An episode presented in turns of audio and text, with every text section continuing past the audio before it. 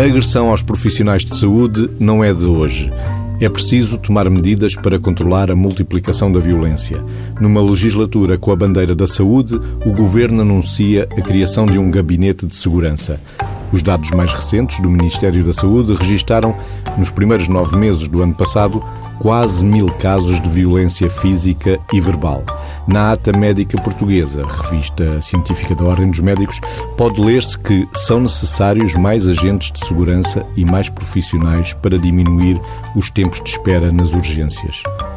Esta semana, o secretário de Estado da Saúde, António Lacerda Salles, anunciou que até ao fim do mês será apresentado, dentro daquilo que é o Programa Nacional de Prevenção da Violência, um programa específico sobre esta matéria. Até final do mês será apresentado, dentro daquilo que é o Programa Nacional de Prevenção da Violência, um programa também específico para esta situação de violência contra profissionais e estamos a fazer uma reflexão séria, tempada hum, sobre esta matéria para podermos apresentar mais medidas até final do mês de janeiro. Há uma reflexão a fazer e medidas a concretizar? Haverá com certeza muitas medidas que terão que situar ao nível das medidas preventivas, das medidas corretivas e das medidas de aumento de resistência e de robustecimento das próprias instituições nestes parâmetros. É evidente que eh, passará por, eh, obviamente, também medidas operativas.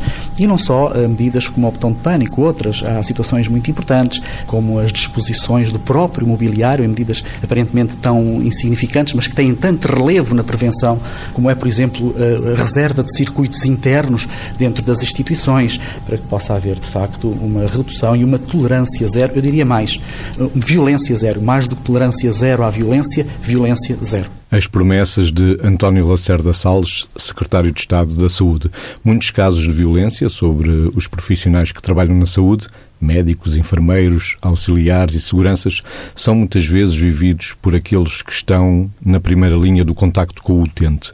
Falo dos serviços administrativos, aqueles que trabalham sob pressão, diretamente com a pressão dos que sentem uma necessidade básica não satisfeita rapidamente, que é a saúde, vida. Sim, e o que é facto é que, olhando para os números, esse número que foi referido dos, dos quase mil casos até setembro, até fim de setembro de, de 2019, é preciso ver que em 2018 esse número foi para o ano todo. Em 2017 há um registro de uh, 700.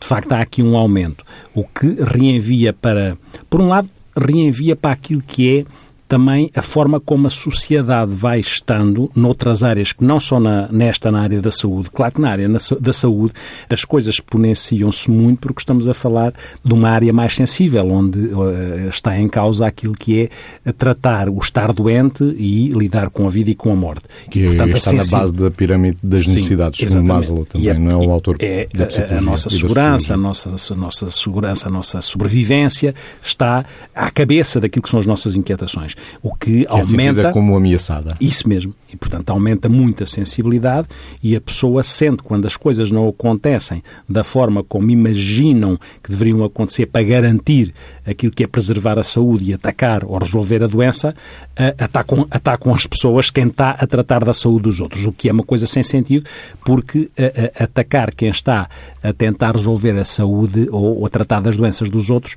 é um contrassenso.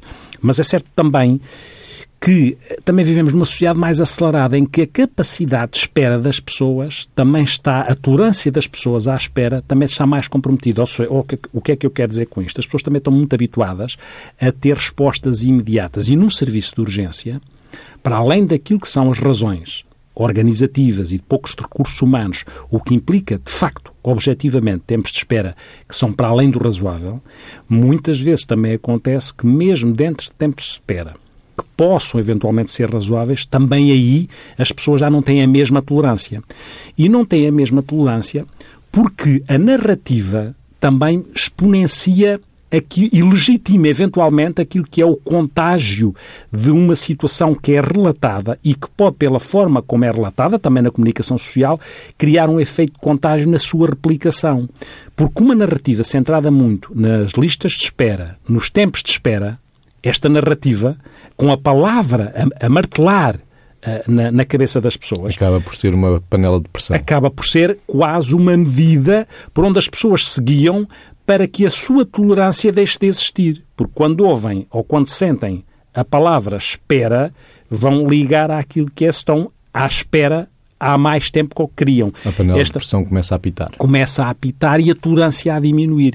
E a capacidade de esperar está, mesmo socialmente, está mais condicionada, porque as pessoas estão menos treinadas a esperar, são menos pacientes. E a paciência é uma virtude sagrada, mas de facto, em saúde, quando a pessoa sente que está em risco, a, a paciência pode ficar muito, muito alterada. Sendo que, nos exemplos que temos vindo a assistir, às vezes não é só, ou não é tanto, uma questão de paciência perante situações em que não seria tão legítimo estar à espera. Aconteceram agressões porque alguém não quis passar uma baixa, ou aconteceram agressões esta semana ainda numa enfermeira no Hospital de Santa Maria porque foi buscar um comprimido e aquele tempo de ir buscar e voltar parece que para aquelas pessoas resultou naquilo que foi o gatilho que despolutou uma reação mais impulsiva. E nós sabemos na nossa área que, independentemente das razões que as pessoas possam ter por estarem à espera há mais tempo e esse tempo poder estar a comprometer alguma coisa importante na sua saúde, às vezes não é algo que está a ser comprometido na sua saúde, mas é a não tolerância que as pessoas também podem ter em relação à espera. Sendo que é verdade que se está a esperar mais nos serviços de urgência. É verdade que os recursos humanos nos serviços de urgência estão mais diminutos. É verdade que as pessoas muitas vezes podem estar mais dominadas por aquilo que são coisas de tarefas administrativas, os técnicos de saúde, os registros, os computadores com abaixo, muito o sistema. Mais para o computador hoje, mesmo nas urgências, tudo para isso, o próprio paciente. Não é? Exatamente. Tudo o paciente isso não se sente é, atendido. Mesmo na urgência, às vezes está-se a fazer uma checklist para, para criar um algoritmo para perceber se a pessoa vai ser encaminhada para ali ou para lá. Existem vários fatores da própria, não só da espera, mas da relação do ato médico ou do ato técnico ou do ato clínico, que, ao ser efetuado de uma determinada maneira, onde existe menos disponibilidade para a compreensão porque as pessoas têm que estar a operacionalizar um conjunto de dados para tentar fazer um encaminhamento e têm menos disponibilidade para a compreensão, para, para tentar perceber como é que aqueles sinais e sintomas que a pessoa está a retratar, qual é o impacto subjetivo que tem, o que é que aquele sofrimento diz daquela pessoa e não só o conjunto de sinais e sintomas. E, portanto, menos recursos, mais necessidade de encurtar o tempo, mais burocracia faz com que tudo isto seja, como disse o Mésicles, uma panela de pressão em risco de rebentar. E, portanto, é evidente que, como disse também, nesta legislatura é suposto entrar em mais 8.400. António Costa ainda uhum. ontem uhum. Uh, anunciou na Assembleia da República que vão ser admitidos mais 8.400 profissionais de saúde, sendo que 200 vão para a saúde mental. Que é um dado interessante, que também tem a ver com este facto, que só se fala de saúde, o discurso de Natal do, do Primeiro-Ministro foi só centrado na saúde, o que nós pretendemos é que o próprio discurso, ele próprio, de forma global, não funcione como byte quase, ou seja, o próprio discurso, o byte às vezes é uma coisa curtinha dentro de um discurso, se os próprios discursos que se transformam em soundbite e depois não têm propriamente uma tradução real, aí temos complicação, porque é evidente que não bastam os números. Quando se diz que entram não sei quantos, temos que saber quantos saíram. E quando entram, não, não podemos só achar que resolvemos as coisas com, com números, porque nós, como eu digo, é preciso ter, por exemplo, a ideia de que nos últimos 10 anos, no que respeita à parte médica, 2 mil médicos reformaram-se. E o que está previsto nos, nos três anos que vêm aí é que 2.600 se reformem. E, portanto, a questão dos números dos técnicos de saúde, dos profissionais de saúde que entram, temos que ver quantos saem. Quantos saem porque se reformam, quantos saem porque se vão embora para o estrangeiro, porque podem estar mais saturados e ter propostas mais interessantes nos outros países e, portanto, podem fazer esse movimento de, de se ir embora e, portanto, não basta. É evidente que nós já sabemos que o discurso político é sempre um discurso que tenta cegar Uh, uh, uh, os olhos e os nossos ouvidos com os números, não é? Mas, de facto, nós temos que perceber que medidas concretas, independentemente dos números, que é facto, e quando falou de 200, 200 pessoas para a área, 200 profissionais de saúde para a área da saúde mental, eles são necessários. Como eu digo, não sei quantos saíram ou quantos vão sair e também não sei para onde é que eles vão. Ou seja, não, são, não é uma questão de números, é o que é que eles vão fazer, que programas. Será que vão fazer, as, vão fazer parte das equipas em saúde mental, das equipas uh, domiciliárias, das equipas de comunidade, intervenção na comunidade, que é importantíssimo?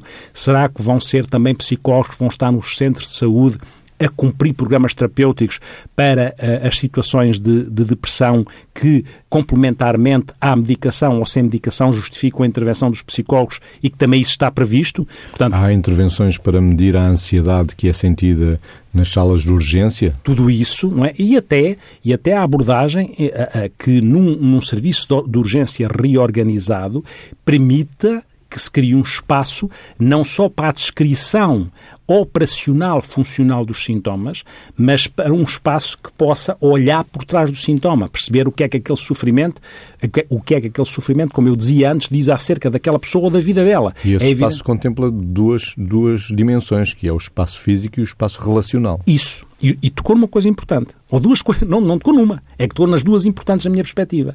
Quando estamos a falar do gabinete de segurança que o Governo diz que vai criar e de uma comissão para tratar deste assunto, é óbvio que existem medidas fundamentais a nível da, prevenção. E nós que somos que estamos na nossa área da saúde mental sabemos que a formação também é importante, não só os recursos, não só a forma de reorganizar os serviços de urgência, que é onde acontece mais, mas também aquilo que é a formação, por exemplo, dos técnicos e dos profissionais de saúde para gerir situações de conflito, que é uma área que, que também é da nossa área, passa a redundância, que é como é que se gera situações de conflito, como é que em vez de responder à letra, e isso poderes potenciar a agressividade e a violência, se consegue colocar na relação com a pessoa que está angustiada e aflita, de uma forma a atenuar aquilo que é a probabilidade da pessoa passar ao ato.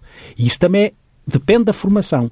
Como é que em pessoas com, perturbações da personalidade, que são mais impulsivas, que são mais reativas, que ferramentas é que os técnicos de saúde têm, médicos, enfermeiros ou os administrativos na recepção, têm para entender como é que aquela pessoa se coloca e como é que se pode atenuar aquilo que é a probabilidade da pessoa a, a poder passar ao ato perante uma coisa qualquer que lhe desagrade. Porque muitas vezes nós vamos fazer braço de ferro com alguém que tem um primeiro movimento ou injurioso ou de falta de educação, e se nós reagimos à letra, sem ter um, um segurança ou um polícia ali à porta, se calhar a coisa não corre bem. Portanto, os aspectos preventivos passam por aspectos da qualidade da relação. E a qualidade da relação tem que contemplar a gestão das situações de stress e de conflito. Depois falou da questão física. Claro que a questão física, nós sabemos também, e que é fundamental, que é a questão ergonómica do, nas urgências é muito importante, porque se uma pessoa está num gabinete por onde não tem saída, se houver a probabilidade ou o risco de violência ou agressividade, se o gabinete está colocado de uma forma, ou se o material em cima da secretária, ou o aparelho de medir a tensão mais pesado, eh, ou uma agulha, ou uma, o que for, estão acessíveis, não se tem a percepção da organização do espaço e muitas vezes os serviços de urgência não têm, e têm que ser uh, pensados de forma a que a o próprio registro ergonómico uh, tenha que ter em conta aquilo que é a diminuição dos fatores que possam potenciar a probabilidade de concretizar a violência. Para além, e isto são, são coisas físicas, para além de estar ou não estar uh, um agente da PSP dentro de uma urgência e que deve estar, porque tem um efeito dissuasor e, portanto, é fundamental para além das pessoas, estamos a falar destas coisas dissuasoras, preventivas ou formativas, mas depois também há as punitivas. As pessoas têm que perceber que há consequências dos atos que cometem ou praticam. Não ficam impunes. Não ficam impunes e a própria comunicação social, quando mostra, quando apresenta as situações de agressão, não se deve esquecer num outro momento de mostrar quais foram as consequências.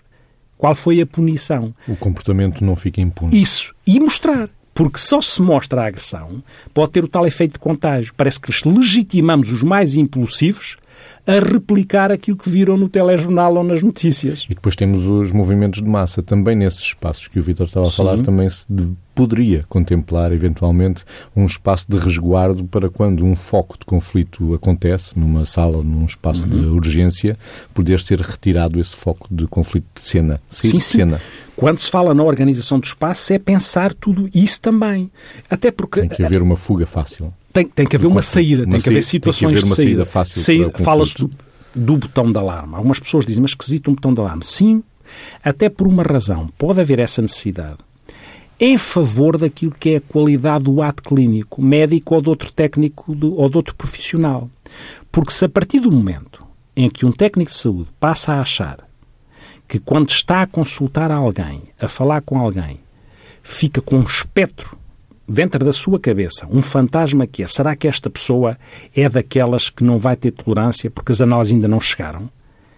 Será que esta pessoa não vai ter tolerância porque eu vou dizer que. Ainda encaminhar para um outro para um outro, para um outro uma área. Será mais? que esta é uma dessas pessoas? E sendo uma dessas pessoas, vai-me agredir? A partir do momento em que o ambiente fica intoxicado por estas, por estas variáveis, a relação, a relação médico-doente, a relação enfermeiro-doente, a relação psicólogo-doente fica contaminada. Se este ambiente fica intoxicado, a relação fica contaminada, porque já ela passa a ser uma relação a três. É, e não pode. É uma relação entre aquela pessoa e o outro que precisa de ajuda, o que cuida e o que precisa de ajuda, e um intermediário parasita fantasmagórico no meio, que é o que é que poderá aqui acontecer. O que tira qualidade à relação. Porque na relação eu devo estar preocupado com o outro e devo estar a ouvir o outro. E se eu não estou, porque estou com uma inquietação das consequências daquilo que eu vou dizer, então eu estou não a dizer aquilo que é importante dizer ao outro, ou ouvir verdadeiramente o outro, eu estou a pensar o que é que vou escolher para que o outro não reaja eventualmente de forma agressiva. E isso estraga a relação, pode criar na minha análise, um condicionamento, tirar uma objetividade em relação à qualidade do ato, do ato clínico, pode fazer com que eu viva, se eu sei que um colega foi agredido no centro de saúde, por exemplo, como já aconteceu nestes últimos tempos, pode fazer com que eu viva com a inquietação quando é que me calha a mim. E como é que os colegas ou os técnicos de saúde que foram agredidos vivem na próxima vez com a relação com, com, com a pessoa que tem que cuidar? Porque isto pode criar em algumas pessoas, porque, como vimos em Setúbal, uma pessoa teve que foi, foi para São José, uma médica, fazer uma cirurgia ao olho. E, portanto, as pessoas vivem em, por um lado, vivem numa dialética, os técnicos de saúde passam a viver numa dialética complexa.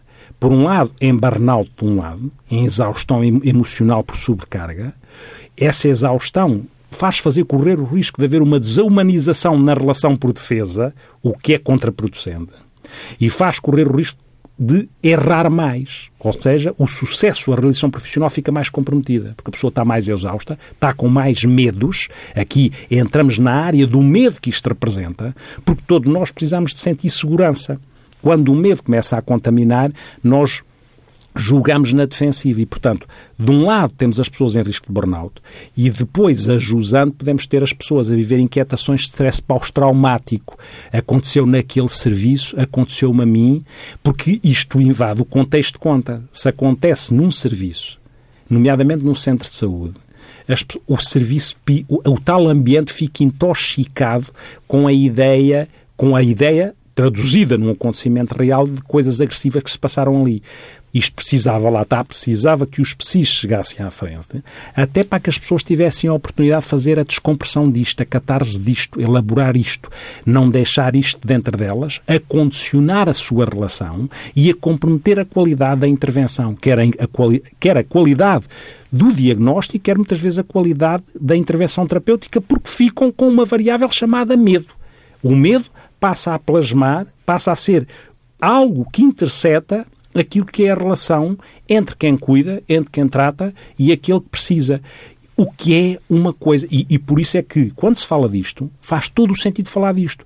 Não é só pela violência em si, não é só, como dizia o secretário de Estado, violência zero, que nunca vai acontecer violência zero. É porque isto, em termos da qualidade do que se pretende, a nível da intervenção dos cuidados de saúde, de facto isto tem que ser expurgado o mais possível daquilo que são os cuidados de saúde, porque senão é, uh, passa a ser aqui uma, uma variável altamente uh, contraproducente em relação ao que se pretende que é qualidades de saúde com, com, com ou que é cuidados com qualidade. A Ministra da Saúde disse há três pilares. Os pilares são qualidade do acesso, a acessibilidade, portanto, garantir a acessibilidade significa realmente menos tempos de espera, mais uhum. serviços. Uhum.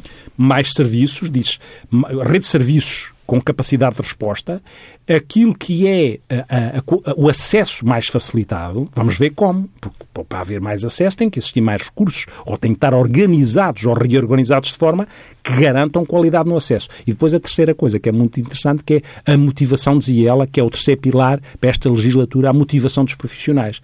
E nós estamos cá para ver como é que se motivam os profissionais com dinâmicas comprometidas a este nível. E que têm uma sobrecarga de horário. Podia-se contemplar também a intervenção mais psi, utilizando a terminologia que o Vítor usou, uma intervenção mais psi de apoio aos profissionais de saúde? Não, eu acho que se deve, não é? Eu acho que se deve ter em conta... Guimarães? Miguel Guimarães? Sim, doutor Miguel Guimarães, esta necessidade de cuidar de quem cuida que é o que o médico está a referir. Como é que nós cuidamos de quem cuida? Porque também precisamos ter isso em conta. Porque se não cuidarmos de quem cuida, como é que as pessoas estão disponíveis para cuidar? E esse cuidar de quem cuida, na minha opinião e na sua também, como, como somos precisos, é? e portanto tem que lá estar como é que as pessoas têm um espaço e um tempo para, perante situações destas, poderem lidar com as emoções que isto representa, poderem pôr cá fora o que sentiram, o que pensaram, o que vivenciaram acerca disto, porque se não o fizerem, corre o risco de isto ficar enquistado na mente e na alma de cada um e vai interferir como eu dizia antes, naquilo que é a qualidade relacional, com tal denominador que nós já falamos que é o medo, a ficar colado às situações que foram vivenciadas. E, portanto, se não houver esta oportunidade de trabalhar as emoções consequentes a este processo, quer as que viveram, quer aquelas que resultam de saber que outros viveram, quer aquelas que a pessoa uh, já, já tem como sobrecarga do próprio trabalho que faz. E, portanto, este cuidar de quem cuida e este, esta oportunidade de libertar, haver uma válvula de escape para libertar o medo, para que não se leve para a relação terapêutica ou de diagnóstico o medo como, como um peso em cima dos ombros, que pesa nos ombros de quem, quem cuida, mas vai passar para aquilo que é uh, o ato, o ato médico, ou o ato clínico, ou o ato de enfermagem, o que for. Admito que a redução de horário dos profissionais de saúde também poderia estar numa primeira linha para tornar mais eficiente e eficaz o trabalho nos serviços de saúde? Eu acho que o grande risco até pode não haver daí. Pode haver numa outra coisa, que é, nomeadamente, no nível dos serviços de urgência. É uma coisa fundamental em urgência. Eu trabalhei em urgência e lembro perfeitamente, foi onde eu fiz, onde eu, eu ainda me lembro de trabalhar em urgência, porque o trabalho em equipa é um trabalho fundamental. E o trabalhar em equipa significa que tem que existir equipas de urgência e tempo para fazer as equipas. O que acontece muitas vezes agora é que os técnicos de saúde, nomeadamente os médicos, existem empresas de para onde se contratam médicos. Prestação de serviço. Exatamente. E os médicos vão lá fazer aquele, aquele serviço e vão-se embora. E este, esta noção de trabalho em equipa, esta noção de respaldo que os mais velhos dão aos mais novos, esta partilhar os casos, estas, esta possibilidade, esta cumplicidade de aprendizagem e de suporte que advém trabalhar em equipa e advém de, de se trabalhar dentro de um registro em que quem tem mais experiência passa ao conhecimento, passa à prática para quem tem menos experiência, é fundamental para aquilo que é quem está a aprender e aquilo que é a garantia de que o serviço que se está a facultar às pessoas é um serviço de qualidade. Porque o passar pela urgência ou ir embora, ou não houver esta noção de equipa, faz com que a noção de compromisso, a noção de responsabilidade, a noção de, de, de, de brio de trabalhar em equipa, que eu lembro-me perfeitamente, havia um gosto de trabalhar em equipa, havia aquela questão que é, as equipas rendiam-se e nós, e nós, havia os momentos complicados, que é, complicados em termos de trabalho, que é chegar para receber os casos que estão e quando saímos passar os casos, nós, lembro perfeitamente na urgência, havia, havia este, este, este, este sentido de compromisso e de responsabilidade de não deixarmos os casos por resolver, que nós podíamos resolver esta, esta relação entre as pessoas e agora, quando as pessoas passam pela urgência, se puderem eventualmente desresponsabilizar neste sentido, que é, ok, quem vier que resolva, acontece com mais frequência e, portanto, tudo isto fica comprometido. É, não há nenhum dado, pelo menos que eu saiba, mas não é nos casos de doença mental que existem os grandes problemas de agressividade, isto que fique também claro. Pois não é estatisticamente, aliás, estas situações dizem isso, ou seja, dizem que as coisas uh, que estão a acontecer e as violências e as agressões, em princípio que nós saibamos, uh, ao contrário do que às vezes o estigma diz, Exatamente. não são praticadas por pessoas que têm propriamente uma patologia mental, estão a ser praticadas por todas as outras. Admite que uma boa rede de cuidados de apoio ao domicílio pode também fazer diminuir drasticamente os, o problema da agressividade e da violência entre utentes e profissionais de saúde? Admito, admito, admito neste Ou é uma transferência de lugar para não, a violência? Não, não acho. Não acho.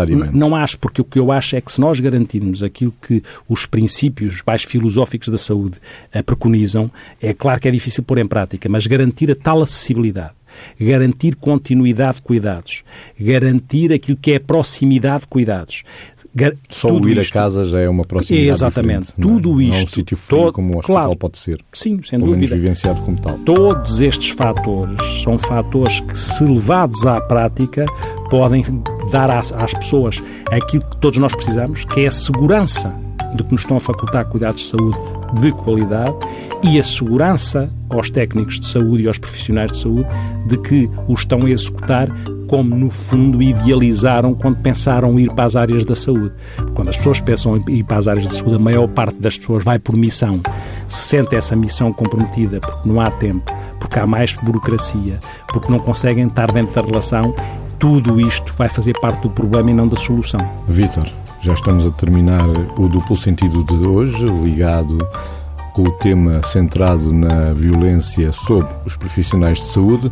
O sonoplasta Miguel Silva já nos anuncia a saída do programa com a trilha habitual, mas traz aí o medo. Trago o medo porque sei que o, o, o, trouxemos o medo, porque sei que há um poema de Alexandre O'Neill, que é o nosso eco existencial, e eu falei aqui várias vezes de medo, e portanto vem aí o medo. O medo vai ter tudo pernas, ambulâncias e luxo blindado de alguns automóveis. Vai ter olhos onde ninguém os veja, mãozinhas cautelosas, enredos quase inocentes, ouvidos não só nas paredes, mas também no chão, no teto, no murmúrio dos esgotos e talvez até cautela, ouvidos nos teus ouvidos. O medo vai ter tudo: fantasmas na ópera, sessões contínuas de espiritismo, milagres, cortejos, frases corajosas, meninas exemplares, seguras casas de penhor, maliciosas casas de passe, conferências várias, congressos muitos, ótimos empregos, poemas originais e poemas como este, projetos altamente porcos. Heróis, o medo vai ter heróis, costureiras reais e irreais, operários, assim assim, escriturários, muitos, intelectuais, o que se sabe, a tua voz talvez, talvez a minha, com certeza a deles, vai ter capitais, países, suspeitas como toda a gente, muitíssimos amigos, beijos, namorados esverdeados, amantes silenciosos, ardentes e angustiados. Ah, o medo vai ter tudo. Tudo. Penso no que o medo vai ter e tenho medo, que é justamente o que o medo quer. O medo vai ter tudo, quase tudo, e cada um por seu caminho havemos todos de chegar, quase todos, a ratos.